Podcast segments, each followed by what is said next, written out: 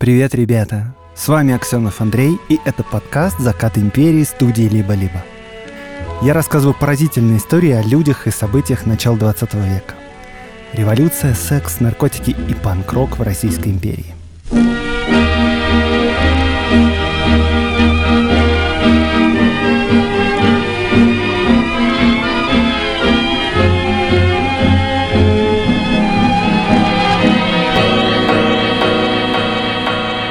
Поздним сентябрьским вечером 1908 года к станции Безданы в 30 километрах от Вильны приближался, замедляясь, почтовый поезд. Паровоз еще не остановился, когда один из вагонов нагнали несколько человек. Один из них начинает бить палкой в стекло вагона. Бьет раз, другой, третий. Из вагона выпрыгивает охранник в форме и начинает палить в нападающих.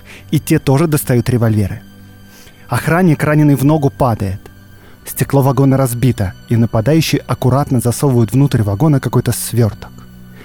Через несколько мгновений раздается взрыв, и мужчин отбрасывает от поезда, но они поднимаются и бросают в вагон вторую бомбу. Раздается второй взрыв. Все стекла вылетают, гаснет свет, слышатся крики и выстрелы. Нападающих оказывается неожиданно много. Стрельба слышна на железнодорожной станции и слышны крики около локомотива. На станции паника, несколько вооруженных людей загоняют железнодорожных служащих в здание вокзала, а основная группа врывается в вагон.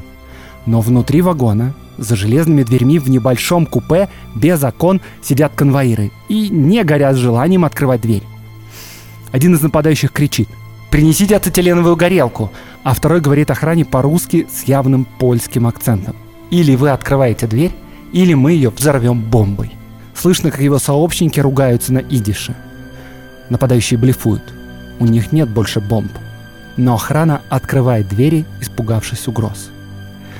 Несколько человек начинают выбрасывать на улицу мешки с ценными бумагами, деньгами и золотом. Их грузят на появившиеся откуда ни возьмись подводы. Все сильно нервничают. Но через несколько минут слышен сигнал рожка. Нападающие прыгают на лошадей, подводы. Мгновение — и возле станции остаются только пассажиры, провожающие, железнодорожные и почтовые служащие. Один из охранников лежит на земле без признаков жизни, все вокруг засыпано битым стеклом. 28 сентября 1908 года. Газета «Московская молва». Сегодня ночью на станции Безданы произведено вооруженное нападение на почтовый поезд. Брошено несколько бомб в вагон воинской охраны, следовавший за почтовым. Убит жандарм, ранены четыре конвойных солдата и станционный жандарм. Одновременно злоумышленники обстреливали поезд, разрушили телеграф и телефон. Во время паники злоумышленники, проникнув в почтовый вагон, похитили часть денежной корреспонденции. Сумма похищенного пока не установлена. Пользуясь темнотой, преступники скрылись. Злоумышленники похитили, как выяснилось позже, 200 тысяч 812 рублей 61 копейку. И это, ребята, самое крупное ограбление поезда в истории вообще на тот момент. Ни одни грабители с Дикого Запада никогда не ухватывали такой большой куш.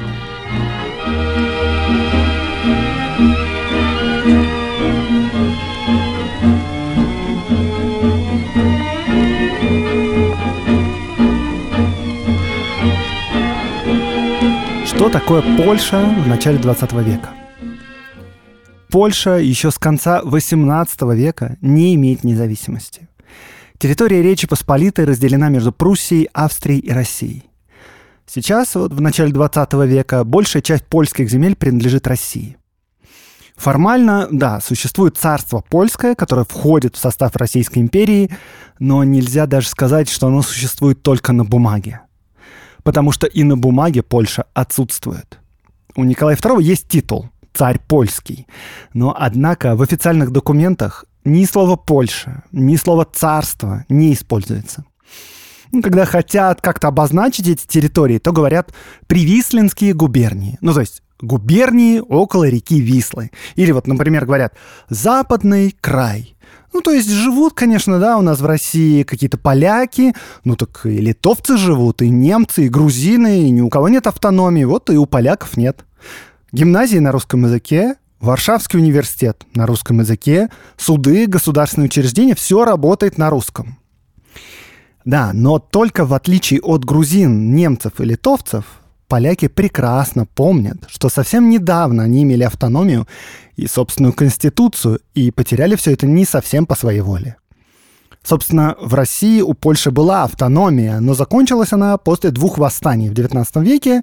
То есть, как вы понимаете, поляки всю историю были ну, не самыми благонадежными подданными российского императора. А уж в период революции 1905 года и подавно западные губернии трясет не меньше, а то и побольше, чем Петербург и Москву. Вот в России есть подпольные социалистические партии. И в Польше тоже есть объединенная Польская социалистическая партия. Она поначалу выступала за мирное обновление, но как-то к началу первой революции насмотрелась плохих примеров. В партии этой появилась боевая организация, и организация эта занималась революционным террором и экспроприациями. Э, что такое экспроприация? Э, ну, это, по сути, тот же самый грабеж, но на благородные цели. Благородные цели — это, естественно, свержение самодержавия. Так что экспроприация — это, ну, в общем, такой способ финансирования партийных организаций.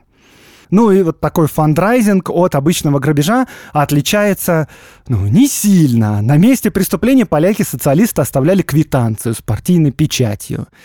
И вот на заработанные таким образом деньги появлялось оружие, взрывчатка, лаборатории разные химические, лагеря подготовки — а лагеря эти, кстати, в основном создавались в безопасном месте за границей в Галиции, на территории Австро-Венгрии. Вот в одном только 1905 году поляками-социалистами было совершено 246 таких нападений. И это принесло кассе около 16 тысяч рублей. Кажется, неплохо вроде, да? Но если мы разделим 16 тысяч рублей на количество акций, то получим в среднем за одну акцию поляки зарабатывали 65 рублей. 65 рублей — это, ну, как бы, это гоп-стоп. Больше денег на подготовку уходит. Короче, очень нужны деньги. 16 тысяч рублей — это не так много на всю партию. И вот в 1904 году у поляков появляются особенные спонсоры, как бы генеральные партнеры. И это японцы — Э, японцы спонсируют польских революционеров, потому что Россия ведет войну с Японией. И вот как бы они дают деньги врагам России, польским революционерам, чтобы они шатали трубы в России. Но вот к 1906 году революция утихает. С японцами заключен мир, э, партнерство как бы заканчивается, в это же время польская социалистическая партия разругалась, разделилась на два крыла, и во главе революционной фракции, таких вот социалистов, польских националистов, встает Юзеф Пилсудский. Юзеф Клеменс Пилсудский. Участник ограбления поезда в Безданах. 40 лет, женат, детей нет. Решителен, активен, самолюбив, не терпит конкуренции. Пользуется уважением товарищей и успехом у женщин умен и осторожен. Обладатель шикарных усов и бровей. Будущий начальник государства польского и премьер-министр Польши в конце 20-х годов. Немецкий военный губернатор Польши во время Первой мировой войны Ханс Хартвик фон Безелер дал ему довольно, я бы сказал, емкую характеристику. Вот она. Этот не лишенный способностей человек лично, видимо, деловой, но строптивый и наверняка очень далекий от настоящих военных знаний, дилетант и демагог оказывает просто гипнотическое воздействие на близкие ему круги и выросшие из них организации. Пилсудский верит или внушает себе, что является руководителем и спасителем нации, и особенно единственным возможным руководителем армии – Поэтому он считает ошибочным все, что делают другие лидеры, и запрещает своим сторонникам откликаться на их призыв. А, короче, японцы спонсировать перестали, очень нужны деньги. Ищем новых партнеров. Пилсудский обращается к австро-венгерской разведке, предлагает свои услуги им. Но наш старый знакомый, глава австро-венгерского генштаба Конрад фон Гетцендорф, который участвовал в деле шпиона Альфреда Редля, ответил Писудскому, мол, э, спасибо, нет. Ну, потому что поддерживать социалистическую заразу за границей, это, знаете, все равно, что поддерживать ее у себя. Э, вы, социалисты, как бы границ-то не признаете. У нас тут в Австро-Венгрии своих проблем навалом, еще красной угрозы не хватало. В Австро-Венгрии тоже живут поляки. В общем, Конрад фон Гетцендорф как бы говорит, спасибо за ваше предложение, мы вам обязательно перезвоним. И полякам все еще очень нужны деньги. И если спонсоров нет, то какой есть выход? Выход – краудфандинг. А, Патреона у них, в отличие от подкаста «Заката империи», не было, но вот они собирают деньги с поляков. Но почему-то и краудфандинг не приносит достаточно средств. И Пилсудский, совершенно измученный финансовым вопросом, а, вот что пишет другу в письме, например. «Монета! Черт бы ее побрал, как я ее презираю, но я предпочитаю добывать ее таким способом, как добычу в бою, чем клянчить у впавшего в детство от трусости польского общества». В общем, Пилсудский решает, что нужно добывать деньги боем. А, а где много денег? Конечно, в банке. И поляки решают ограбить филиал Госбанка в Киеве. Операция готовится несколько месяцев. На одном из этапов в Киев приехал сам Пилсудский, рассматривалось там два варианта. Первый – арендовать соседнее здание и сделать подкоп из него – или вот второй вариант – устроить своего человека истопником в котельную, которая располагалась в подвале под хранилищем. Затем взорвать пол и вынести деньги из хранилища. На месте, все исследовав, прикинув вообще масштаб задач, Пилсудский понял, что затея это, ну, слишком сложная. Не хватает ни рук, ни средств на ее осуществление, и денег Киев партии не приносит. Но зато здесь будущий глава Польши встречает женщину, которая производит на него сильнейшее впечатление. Это 26-летняя Александра Щербинская. Александра Щербинская, участница ограбления поезда в Безданах, не замужем. Закончила Варшавский летучий университет в партии с 1904 года. Перевозит оружие и нелегальную литературу. Решительно, уверена в себе – будущая вторая жена Юзефа Пилсудского и первая леди независимой Польши. Короче, 40-летний женатый Пилсудский влюбляется в молодую революционерку. Они много времени тогда проводят вместе. Юзеф рассказывает Оле, э, ну потому что краткое ее имя было Оля. В общем, он ей рассказывает про свои подвиги, про жизнь в Сибири. И на одной из прогулок неожиданно для девушки признается ей в любви. А Ленка не ожидала такого от заслуженного революционера, но все-таки дала ему свое согласие, и с этого времени Пилсудский стал ее любовником. Он, честно, хотел развестись. Но первая его жена Мария не давала развода, и Юзов, как благородный человек, не стал ее бросать. И с тех пор жил на два дома. Ну, то есть, если, конечно, считать, что у Александры, революционерки, мог быть свой дом. Ну, короче, Юзов Пилсудский молодец.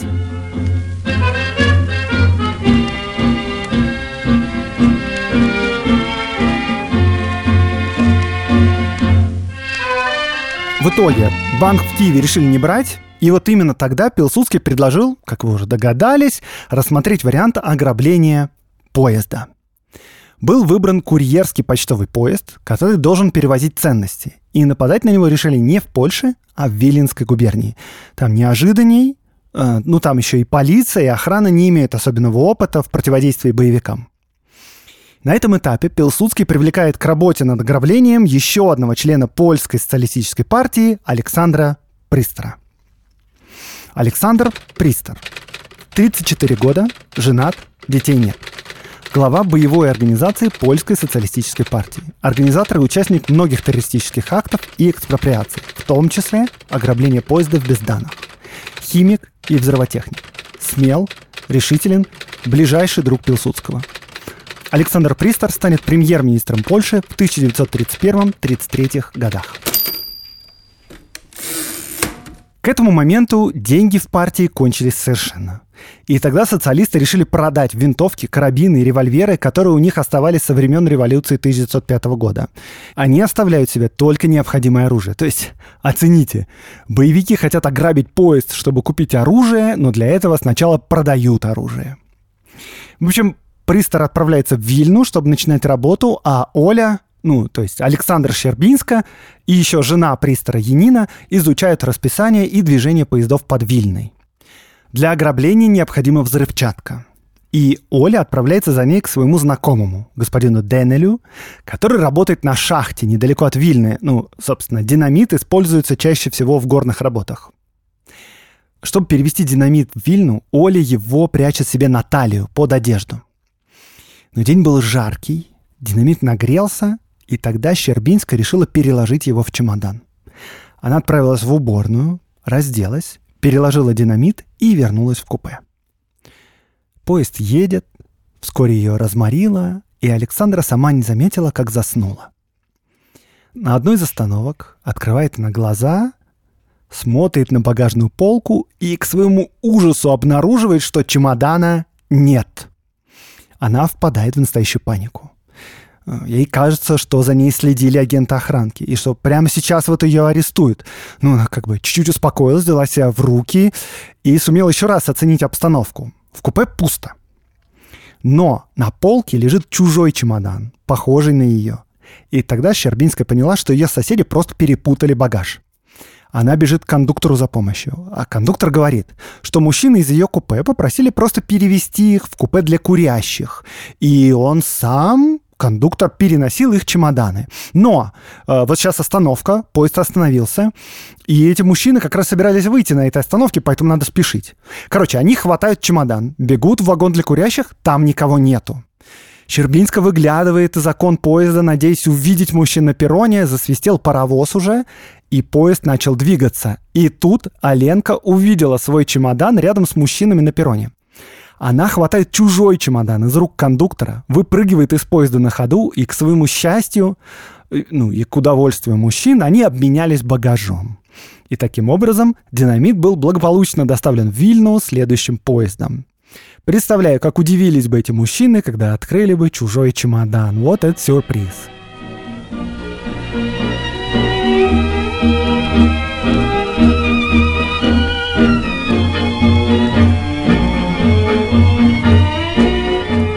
После этого началась активная фаза подготовки.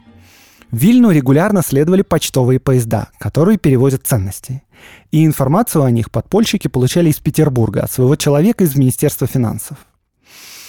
Для акции была выбрана станция Безданы, неподалеку от Вильны. Щербинская позже писала в воспоминаниях. Я проверила, все ли дороги в районе Бездан есть на карте и правильно ли они на ней обозначены. Выяснилось, что российские стратегические карты были не совсем точными, и я их исправила по возможности. Мы настолько хорошо изучили всю местность вокруг Бездан, что в лесу, через который мы должны были бежать, не было ни тропинки, ни дерева, которое бы мы не знали. В Варшаве начинают собираться остальные члены боевой организации и по одному переселяются в Вильну. Всего в нападении участвовало 20 человек, 16 мужчин и 4 женщины. Троих я уже представил вам. И вот вам еще два важных героя этого нападения. Валерий Ян Славик, 29 лет, не женат, влюблен в падчерицу Юзефа Пилсудского. Член боевой организации, участник нескольких террористических актов. Во время одного из них в результате взрыва потерял глаз, несколько пальцев на обеих руках и до конца жизни носил бороду, чтобы скрыть шрамы. Предан Юзефу Пилсудскому. Мрачен, склонен к депрессии – будущий премьер-министр государства Польша в 30-31 году.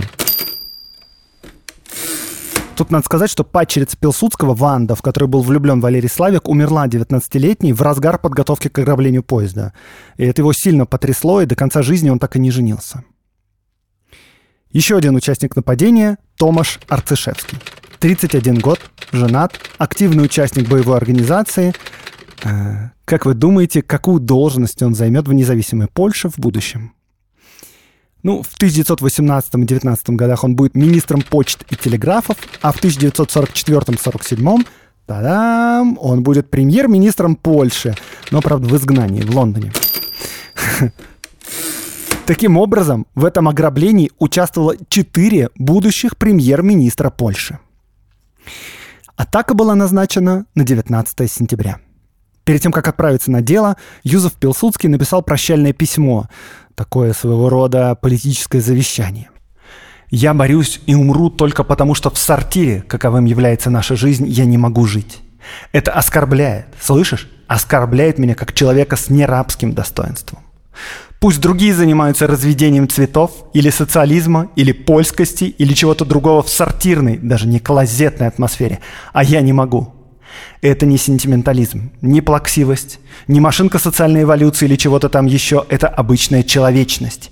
Я хочу победить. А без борьбы, причем борьбы жестокой, я даже не борец, а просто скот, которого бьют палкой или нагайкой. Не отчаяние, не самопожертвование руководят мною, а жажда победы и подготовки победы. Да, мужчины такие сначала депрессии не существуют, а потом идут грабить поезд. Э, короче, были куплены лошади, которые дожидались своего часа в безданов конюшне знакомого. Были куплены лодки, которые дожидались отступающих на реке. Щербинская заведовала отступлением и должна была ждать подпольщиков в условленном месте. Нападающие были разбиты на три группы. Две из них атаковали поезд и станцию прямо в Безданах, а третья ехала на самом поезде от начальной станции, от Варшавы, через Вильну и должна была нейтрализовать охрану на поезде.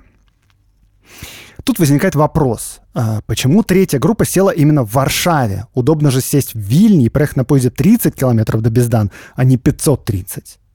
И это интересная деталь. Я ее сейчас объясню в рубрике «Как это устроено». А рубрику эту я делаю совместно с партнером подкаста с компанией Selectel. Selectel — это ведущий в России провайдер облаков и IT-инфраструктуры.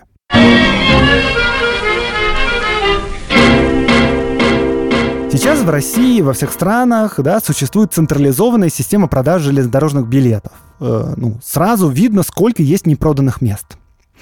Тогда, сто лет назад, понятное дело, ничего подобного не существовало. Билет можно было купить на любой станции, на любой проходящий поезд. Ну вот, в Вильне, например, можно было купить на поезд, который идет из Варшавы в Санкт-Петербург. Проблема только в том, что никто не мог гарантировать, что по купленному билету ты мог на этот поезд сесть. То есть билеты продавались без учета свободных мест. В точке отправления, то есть вот в Варшаве, кассиры знали, сколько осталось свободных мест, ну и не продавали больше билетов. А вот на всех проходящих станциях продолжали продавать. То есть, э, современными словами, если говорить, не было никакой защиты от овербукинга. И как же тогда все это работало? Ну, во-первых, билеты продавались без мест. То есть по билету тебя пускали в поезд, а ехать ты мог на любом месте. Во-вторых, если поезд приходил переполненным, то кондуктор просто не пускал тебя в вагон, несмотря на наличие билета. Билет продолжал действовать, но надо было ждать следующего поезда со свободными местами. Или вернуть билет в кассу. И по-другому просто технически сделать было никак нельзя. И вот поэтому, если вы хотите гарантированно сесть на поезд – ну, то есть, э, да, подпольщикам же нужно было не доехать до какого-то места, им нужно было ехать на одном конкретном, совершенно определенном поезде. Так вот, из-за этого нужно было садиться на станции отправления. А, тяжеловатенько, да, было жить без централизованных систем, которые в режиме реального времени обмениваются информацией, да. Сейчас все это стало гораздо проще делать. Вот, например, да, с облачными базами данных от партнера подкаста Selectella. Они позволяют мгновенно обновлять информацию и надежно ее хранить. И даже если произойдут сбои, данные можно будет восстановить вплоть до секунды. У Selectel есть и другие продукты, которые помогают бизнесу любого масштаба идти по пути цифровизации. Можно выстраивать гибкую архитектуру или ускорять разработку онлайн-продуктов и сервисов. Можно даже нейросеть обучать на мощностях компании. А в единой панели управления My Selectel.ru можно заказать любой продукт и развернуть инфраструктуру из одного окна браузера. Узнать больше о сервисах партнера подкаста вы сможете по ссылке в описании. А следить за новостями IT удобно в телеграм-канале Selectel, так что подписывайтесь.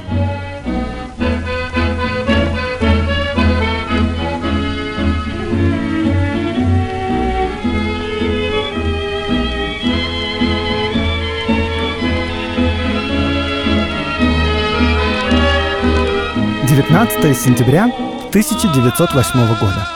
Операция началась. Группа Валерия Славика, будущего премьер-министра, который ехал на поезде, сначала лишилась одного участника. Он предпочел не садиться на поезд, потому что заметил на хвосте полицию. Дальше, во время остановки в Вильне, один из подпольщиков пошел в буфет на вокзал за шоколадкой, я не шучу, и опоздал на поезд. Вот вы когда-нибудь, выйдя из вагона на остановке, упускали свой поезд? Ну, событие редкое, да, чё уж там. Ну, иногда у кого-то случается. Ну, блин, ты собрался поезд грабить, какая шоколадка. Как можно опоздать на ограбление? Просто жесть. Ну, в общем, короче, у будущего премьер-министра Валерия Славика из восьми налетчиков осталось только шесть. Поезд идет к безданам. Еще одна часть нападавших под руководством другого будущего премьер-министра Александра Пристера выдвинулась из Вильнюса с большим опозданием, потому что они долго и с большими осторожностями загружали повозку оружием. По пути в Безданы повозка сломалась. Ее починили, но после этого они заехали в болото. Застряли там и долго повозку вытаскивали. И на этом беды не кончились, потому что в конечном итоге они заблудились в лесу. Последняя группа. Ей руководил сам Пилсудский. Она разбилась на три подгруппы, и все три тоже заплутали. В итоге группа Пилсудского в полном составе оказалась на перроне за полчаса до прибытия поезда а повозка с оружием за 15 минут. То есть вообще не оставалось шансов, что операция закончится успехом. И Юзеф Пилсудский ее отменяет. Но есть проблема. В поезде едет третья группа. И эта группа не может знать, что операция отменена. Ну, то есть, да, мобильных телефонов не существует. И вот поэтому Примерно без четверти полночь, когда поезд стал замедляться перед станцией, будущий премьер-министр Валерий Славик приказал начинать. Поезд остановился на станции. Боевики спрыгнули на платформу и стали ждать, когда прогремит взрыв, который должен был совершить другой будущий премьер-министр Арцешевский. Но взрыва нет. Переговариваются пассажиры, заходя в поезд. Звенят комары, лают собаки в поселке, свистит паровоз, кондукторы уже машут флажками, и ничего не происходит. Боевики запрыгивают обратно в поезд и пытаются понять, что случилось. Наконец Славик говорит, я понял. Мы перепутали станцию. Это были не безданы, а безданы следующие. Поезд приближается к следующей станции. А, но тут к боевикам заходит Томаш Арцишевский. Он сел на поезд в безданных, чтобы найти сообщников и объяснить им, что операцию отменили. Но операцию отменить мало, потому что нельзя же бросить просто оружие и взрывчатку в лесу. Все это отвозят назад по лесу в Вильну. Подпольная квартира, на которой жила часть боевиков, закрыта. Хозяин куда-то ушел. И вот подпольщики все в грязи, в болотной тине, с повозкой, которая наполнена оружием и взрывчаткой, стоят посреди ночной Вильны и не знают, что делать. Только чудом буквально никого из них не спалили. Они в результате заселились в гостиницу, э, спрятав предварительно оружие и боеприпасы кое-как. Короче, полный провал. Но Пилсудский не унывает. Он говорит, что это не провал. И что нападение надо повторить через неделю, когда опять пойдет почтовый поезд. Их неудачи дали им боевой опыт. Теперь мы все как бы отрепетировали, и получается в следующий раз мы все сделаем без ошибок. Но самая главная проблема подпольщиков никуда не делась. У них уже буквально закончились последние деньги. И тогда Пилсудский предложил всем участникам операции скинуть в общий котел, что у кого было, а потом поделить все это поровну. И так и сделали. Причем Пилсудский не взял свою долю и долю Александра.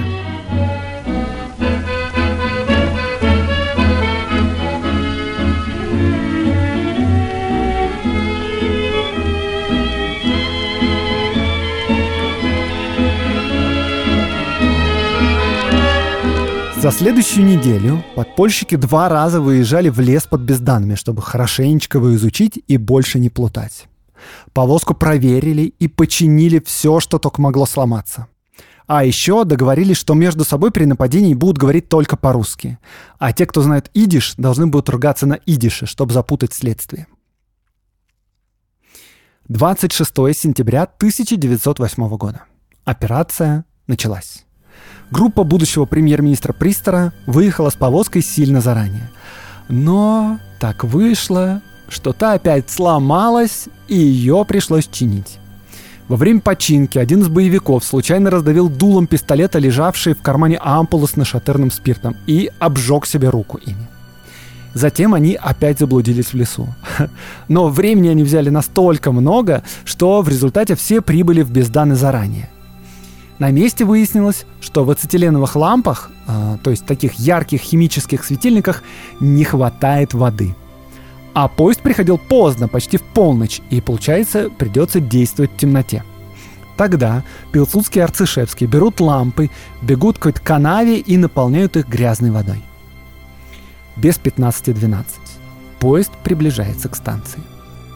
Рядом с почтовым вагоном побежали боевики из группы Арцишевского и, разбив окно, закинули внутрь две бомбы, одну за другой. А, бомбы были не очень сильные, один из охранников был убит, а остальные просто были оглушены и в сознании оставались. Боевики из группы Славика, которые ехали в поезде, услышали взрыв, нейтрализовали охрану и дернули аварийный тормоз.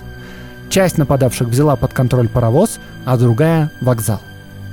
Вот газета «Виленский курьер» позже так описывала захват железнодорожной станции Безданы.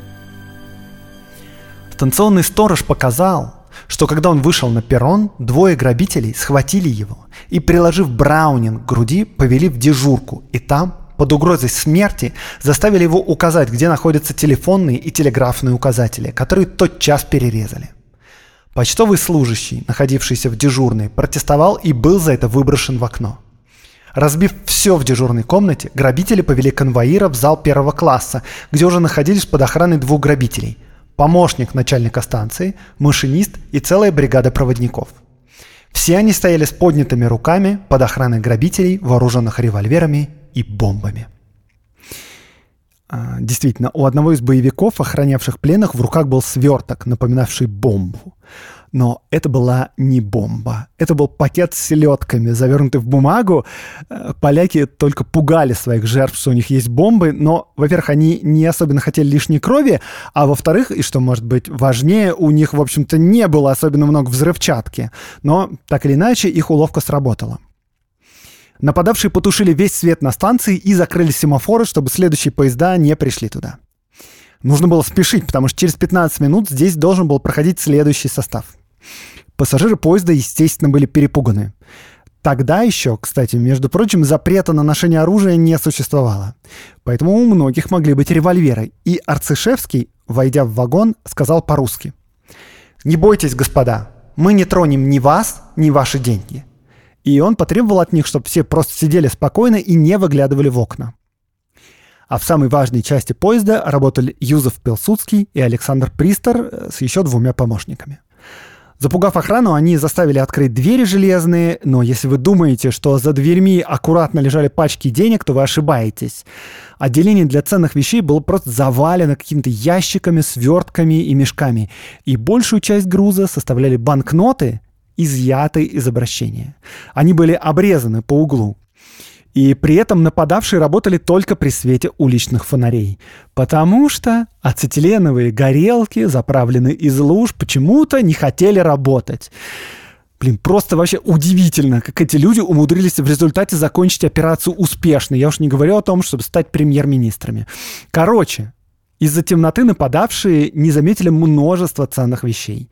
Но и времени у них тоже было мало, потому что следующий поезд приближался. Его уже было слышно. Вот он затормозил перед закрытым семафором. Оставалось совсем немного времени, чтобы скрыться, и поляки начали грузить награбленное на повозку. По сигналу рожка они разделились на две группы. Одна побежала к реке Нерис, где села на лодке, а вторая часть с повозкой скрылась в лесу и приехала в поселок Едлинка, где в доме товарища по партии они пересчитали и спрятали награбленное. Сумма действительно была сумасшедшей. 200 тысяч рублей. Через несколько недель сюда вернулась Александра Щербинская и переправила деньги и ценные бумаги в Галицию. Группа, которая плыла на лодках, разделилась. Часть вернулась на конспиративную квартиру в Вильне, а часть отправилась в Варшаву.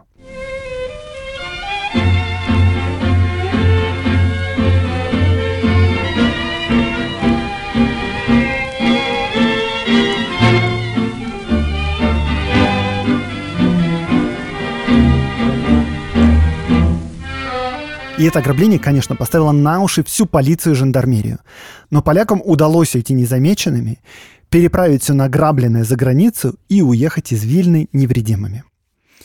Всем, кроме одного человека – Яна Фиалковского. Его арестовали при попытке уехать из Вильны. Но не специально, просто полиция арестовала всех подряд, а в Фиалковском просто узнали члена подпольной польской социалистической партии. И вот Фиалковский как раз и выдал полиции детали ограбления. Некоторые даже говорят, что в результате пыток, но я в этом сомневаюсь. В результате этих сведений был арестован еще один нападавший, Числав Свирский, и оба они были приговорены к смертной казни, но казнь не состоялась, казнь заменили пожизненным заключением. У остальных участников операции все было хорошо. Никого не поймали и денег не нашли тоже.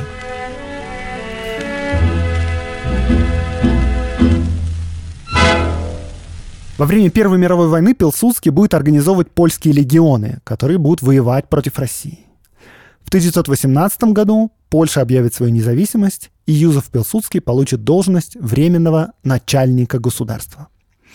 Под его руководством Польша победила Красную армию и получила в свое распоряжение огромные территории от Вильны до Львова. В 22 году Пилсудский передал власть первому президенту Польши Нарутовичу и отошел от дел. Но Польшу в 20-е годы лихорадило, и в 25 году Пилсудский совершил государственный переворот, в результате которого стал военным министром и премьер-министром. После смерти первой жены он женился на Александре Щербинской, участнице ограбления, и умер в 1935 году в возрасте 67 лет.